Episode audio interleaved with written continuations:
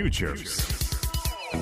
おはようございます。Futures 毎週木曜日は私大前早期がお届けいたします。大前早期バードビュー。今回は国内のですねドローンもろもろのニュースをお伝えしていければというふうに考えております。お付き合いよろしくお願いいたします。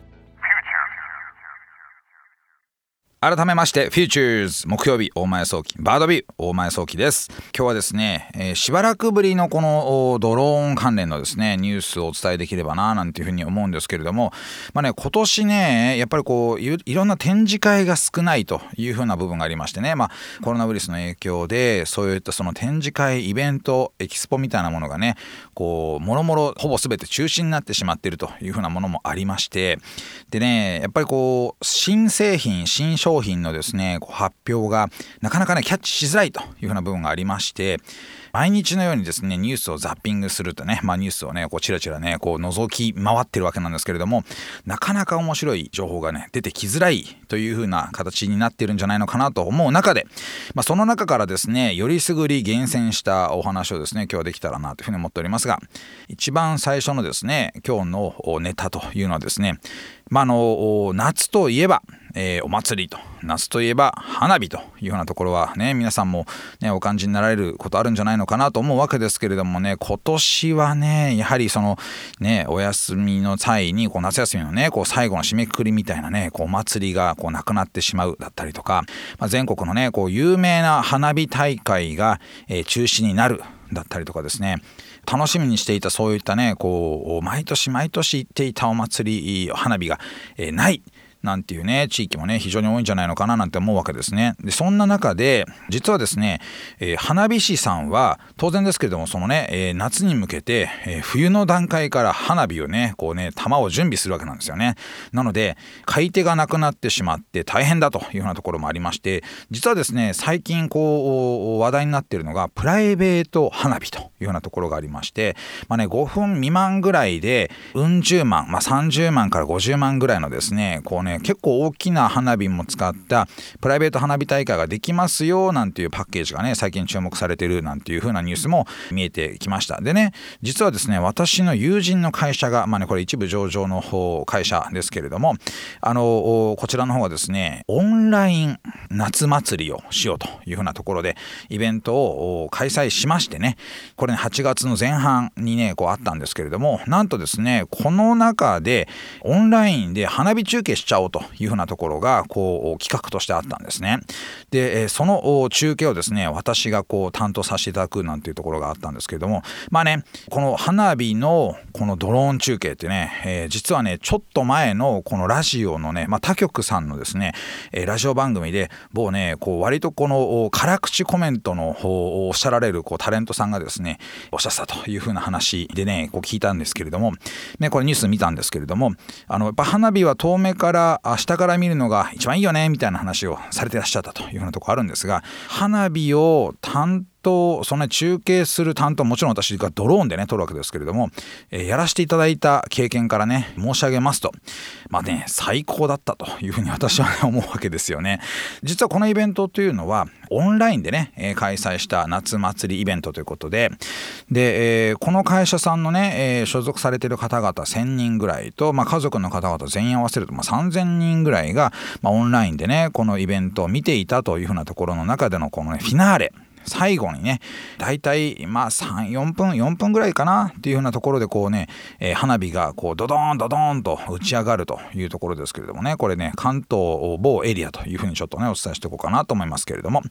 そこでね無事にこうねドローンで撮影したわけですよ。でねこれを見ていた各地で見ていたこのね、えー家族の皆さんも含めたですねこの企業の参加された方々はおおすごい映像だなというふうにねこうやっぱりねこうものすごいこう喜んでいただいたわけですよね。まあねたった数分といえども花火を、えー今年もね見れたと。いうようなところで、まあ、非常に良かったんじゃないのかなと思うわけですよ。で実はね私かなり昔からこのドローン花火中継っていうのをやってましてねこれあの某キー局のですね番組の中で花火を打ち上げてそこでこうねドローン突っ込んだらどういう映像が見れるのかみたいなことをね担当させていただくというふうなことがありまして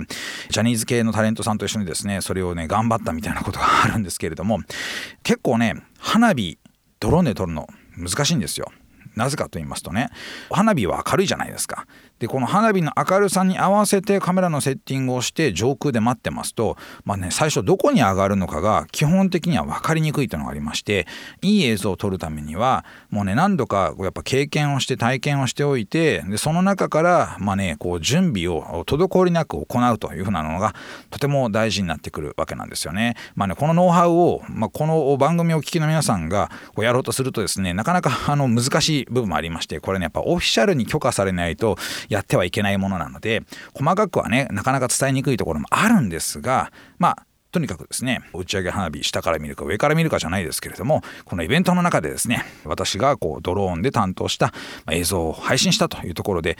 新たなあ次世代型お祭りというふうなものが、まあね、コロナ禍の中では注目されているなというふうにはちょっと思いましたね。これ一つ目のこうね、えー、情報として、まあ、私のね、えー、周辺のニュースネタですけれどもお伝えできたらなと思って今日はこちらの方最初のネタとしてお届けいたしました。さて次のニュースですけれどもこの新型コロナウイルス感染症の関係で、まあ、いろんな商用施設がですねこう人材不足と、まあそのね、いわゆるこう人が不足してしまっていて、えー、滞りなく業務を行うのが難しいというふうになってしまっているというのがあるということなんですよね。でその一つが例えばですね人がこうね、えー、まあその営業終了して人がいなくなった施設の点検業務を行うというところがなかなかしづらくなってしまったというところがありこれをねこうロボットで代替するというふうなところがねまあやり方としてねどうだろうと。まあ検討してみようというふうに少し前向きに動き始めたなというニュースですけれども実はですねこの警備大手会社のそのアルソックとねいう会社皆さんもご存知だと思いますけれどもアルソックがですね自動操縦で、えー、屋内を飛行する小型ドローンのですね警備システムの実用化を始めましたよというところで一番最初ですねこれ7月30日からはその東京スカイツリーの中で実証実験というふうなものを始めるというところが見えてきたというところなんですよね。でこれねすごいですよこのスカイツリーの屋内をですねドローンがずっと点検して回るということでまあぶっちゃけドローン音が結構すごいので あのドローンの音してるだけでねおやべやべ、え、ドローンが来たってことでねなんかもし侵入試みようとしてる人がいたらね、まあ、そもそもねこうビビっちゃって入れないかななんていうふうに思う部分もあるわけですがアルソックがですね開発したこのドローンシステムいうのはですね非常に面白くって実はですねこれアメリカのそのドローンのベンチャースカイデュオという会社がね開発したドローンになっておりましてでこのスカイデュオね360度カメラで自分の周りを360度確認ができるとね360度カメラついてるので、まあ、当たり前のように360度見えちゃうんですけれども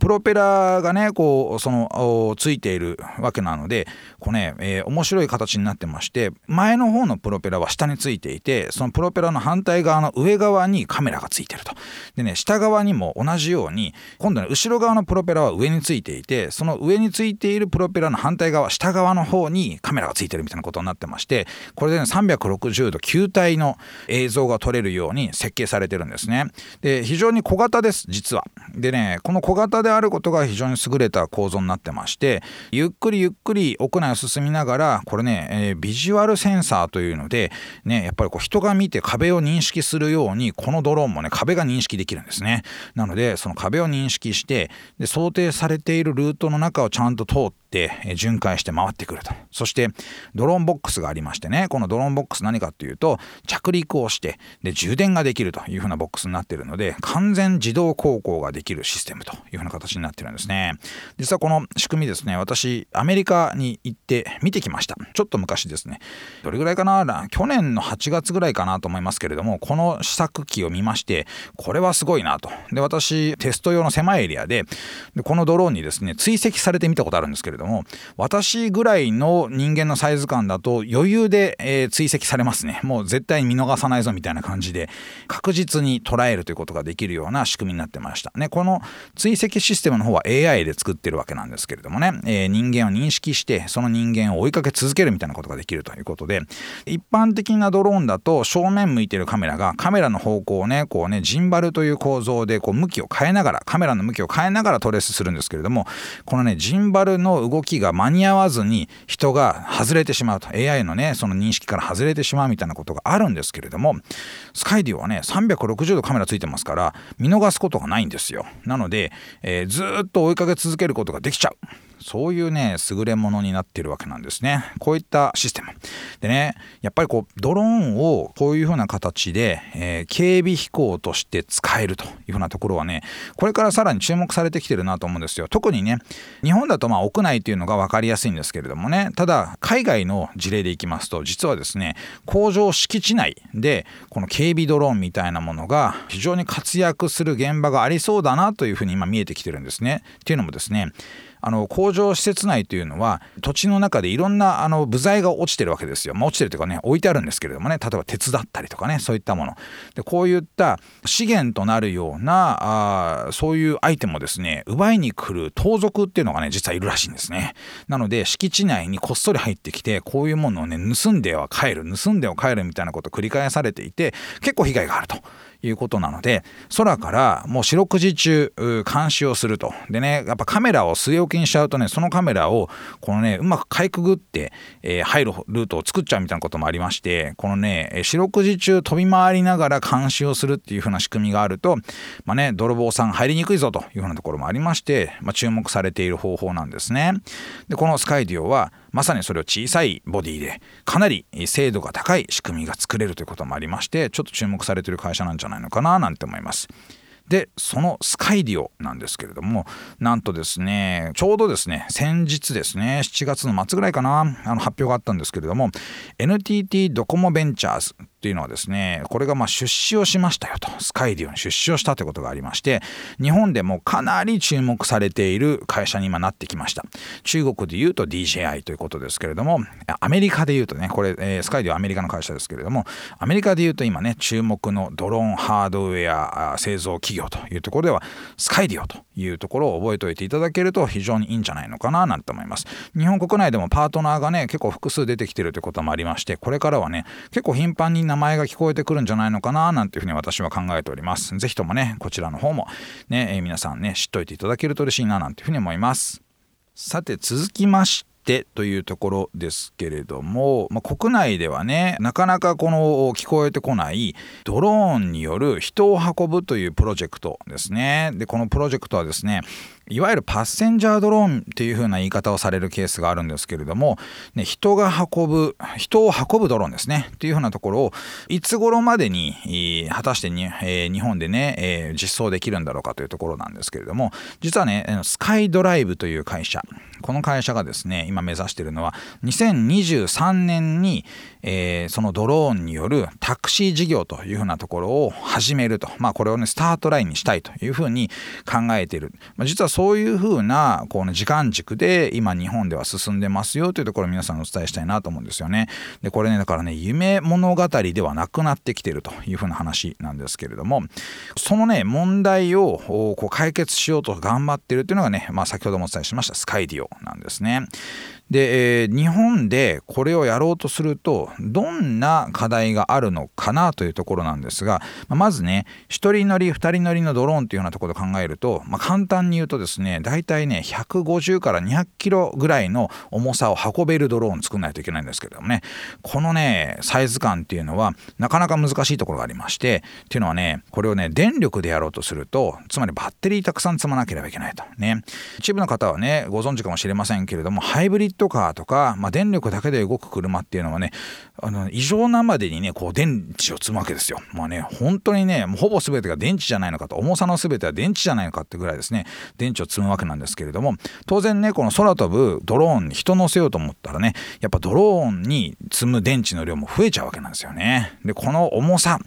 なかなかねこれはね飛ぶ時間といわゆるトレードオフと言いまして重さを増やしちゃうと飛ぶ時間が減ると。乗る人を減らせば、まあ、飛ぶ時間距離が伸ばせるんだけれどもなかなか難しいとこがありまして、まあ、今のところは20分から30分ぐらい飛行できるもので、まあ、ある程度の距離、まあ、10キロぐらいの距離を飛行できるというふうな想定で、まあ、1人ないし2人というふうなところを乗せられるところまでが2023年の目線としてはいけるんじゃないのかななんていうふうに言われております。実はね海外では、えー、イハンというね中国の企業がこのドローンタクシー事業も始めていまして、ねえー、こんなね夢のような話できるわけないじゃないかっていうのはねもうもはやね架空の話じゃなくなったよと。これはね現実の話としてできるようになってきたというところですけれども国内でもこのスカイディオがねこの2人乗りまたはね1人乗りのドローンタクシーというようなものをね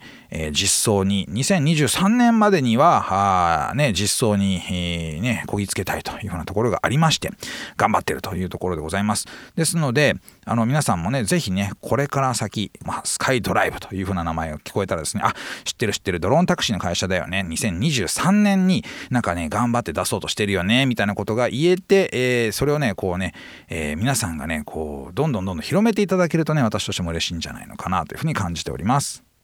さて最後になりますね。今日の最後の情報ですけれども実はですね8月の2日のね午後5時ぐらいにこう成田の航空滑走路の辺りにですねドローンのようなものが飛んでいるというふうなニュースが入ってきたんですね。これねまたあの発生しております。年間ね何回か国内のいわゆる空港に侵入したんじゃないかと思われるようなニュースを見ておりますのでぜひねこれね、えー、皆さんいいですか？この番組聞いてる方は多分やらないと思います。私はやらないときっと思いますけれどども、ねえー、航空法を守ってドローン飛ばすというようなところをしっかりとそのね、えー、肝に銘じていただきたいなと思います。ねえー、非常に迷惑ですよ、ね、航空管制から見るとですね、まあ、ほとんど見えないんですよ。なのでぜひともですね空港の近くで、えドローンを上げるということがないように、えー、注意していただけたらななんていうふうに思います。お送りしてまいりました Futures 大前早期バードビュー。いかがでしたでしょうか？まあね今日は久しぶりに国内のドローンニュースをお伝えしていったわけですけれどもまあねあのー、警備でドローン使うだったりとかね花火の中継ドローン使うだったりとかいろんなシーンでねもうドローン使われ始めてるなというふうに思うわけですね。ぜひ皆さんの身の回りでもこのドローン使っているというふうなところがあればねえー、Facebook だったりとかいろんなところで私にも報告いただけると嬉しいなというふうに思います。よろしくお願いいたします。さて番組へのメッセージお待ちしております。オーディにある番組 Futures のメールフォームからお送りください。オーディでは番組情報のほか音声ポッドキャスティングも配信しています。また音声ポッドキャスティングは Spotify でも配信しております。Futures 大前早期バードビューで検索してみてください。番組 Facebook ページでも情報発信しております。Futures 大前早期バードビュー私とはまた来週お会いしましょう。